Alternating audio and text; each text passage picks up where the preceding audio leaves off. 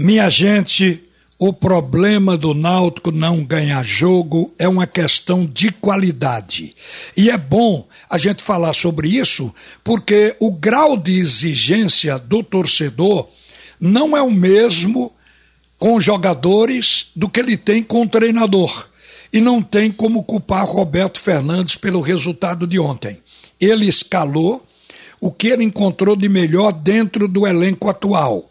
O Náutico entrou em campo ontem com a escalação com Lucas Perry, Braia, Bruno Bispo, Camutanga e Ailton, Ralph, Haldane e Jean Carlos, Niltinho, Léo Passos e Luiz Felipe. Para mim, o maior problema reside neste ataque, porque ele não contou com os laterais Hereda e Júnior Tavares, mas creio que eles fizeram pouca falta. O Braia estava jogando bem quando se contundiu, aí entrou o Vitor Ferraz, que jogou até melhor que ele, acabou fazendo inclusive o gol que salvou o Náutico de uma derrota, o gol de empate foi do Vitor Ferraz, e Ailton do outro lado no segundo jogo dele já foi melhor que o primeiro, estava jogando uma boa partida.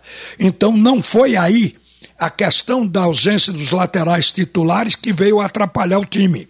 O meio-campo, o treinador escalou o que o Náutico tem de melhor dentro do elenco. Se você perguntar ao torcedor do Náutico qual é o melhor meio-campo, ele vai dizer Ralph, Haldane e Jean Carlos. E eles foram os escalados. Agora, no ataque, Niltinho, Léo Passos e Luiz Felipe. Niltinho passava a ideia, pelo jogo de estreia, quando ele fez gol, quando ele fez uma apresentação muito boa, passava a ideia de que ele merecia uma outra oportunidade na titularidade. Só que foi apagado no primeiro tempo de ontem. O Pedro Vitor, que também não é um jogador que decide, acabou jogando melhor que ele no segundo tempo.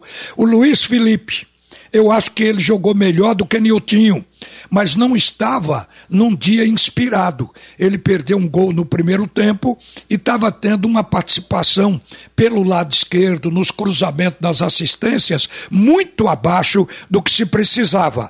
E Léo Passos, o calo.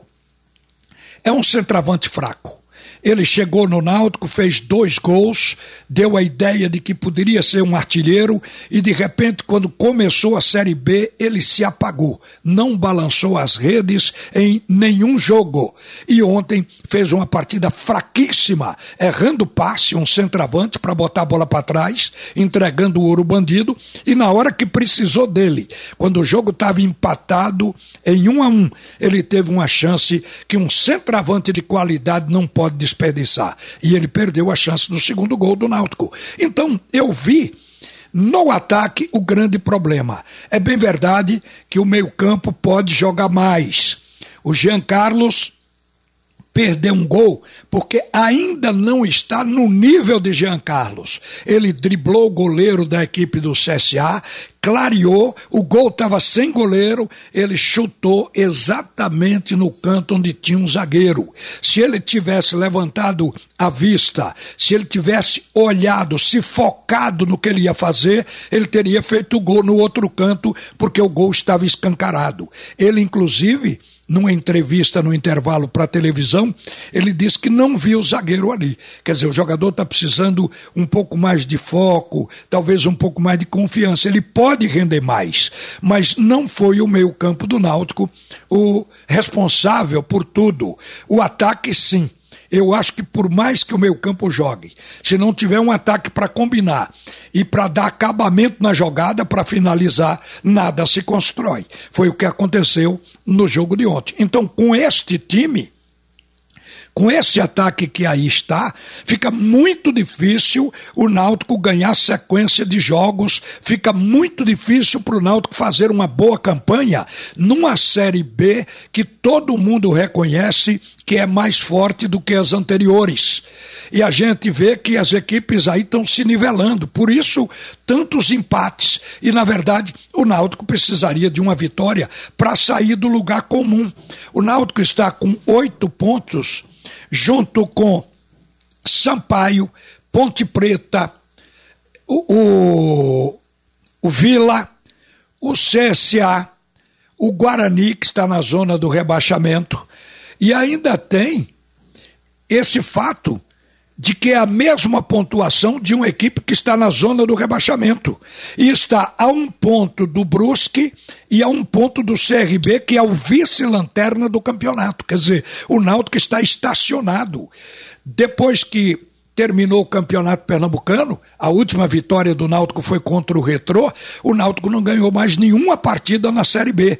Perdeu duas partidas e empatou duas empatou dois jogos dentro de casa e perdeu dois jogos fora de casa. Isso mostra que o time está emperrado. Mas, como não há oportunidade de se ter outro centroavante, porque Chiesa ainda não está preparado, o técnico vai ter que mexer, fazer alguma coisa. O que não se pode é responsabilizar o Roberto Fernandes pela fragilidade do elenco, pela falta de qualidade do ataque. E a grande verdade é que ele vai precisar mexer mesmo. Eu aqui, minha avó dá uma sugestão: colocar o Eduardo Teixeira de meia e pegar Jean Carlos e puxar para a posição de centroavante como um falso nove, para ver se melhora, porque aí Jean Carlos mais perto do gol, sem aquela responsabilidade de voltar marcando, porque não precisa dele para fazer a segunda linha, ali pode ser que a bola chegando para ele, ele tenha capacidade de dialogar com os companheiros de frente, como os de trás, quer dizer, e é um jogador que finaliza de qualquer distância e bate forte para o gol. É uma tentativa, pode não ser uma solução, enquanto não abre a janela do meio do ano. Porque quando a janela abrir em julho, o Náutico tem que correr para o mercado para tirar esse nó do ataque.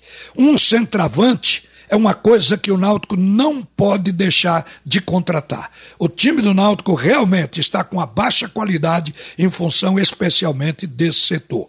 O Roberto Fernandes, ele às vezes é mais criticado pelo que diz do que pelo que faz. Acho que ontem ele fez o que qualquer treinador faria com a disponibilidade que ele tinha no elenco para botar em campo para o jogo diante do CSA. A gente lamenta porque era um jogo para o Náutico ganhar. O CSA estava na zona do rebaixamento. Verifiquem que o CSA fez o seu primeiro gol fora de casa ontem em cima do Clube Náutico Caparibe. Uma equipe que poderia ser batida, mas o futebol do Náutico ainda não está confiável. Uma boa tarde, minha gente. A seguir, a volta de Haroldo Costa para comandar o segundo tempo do assunto é futebol. Você ouviu a opinião de Ralph de Carvalho, o bola de ouro que diz todas as verdades.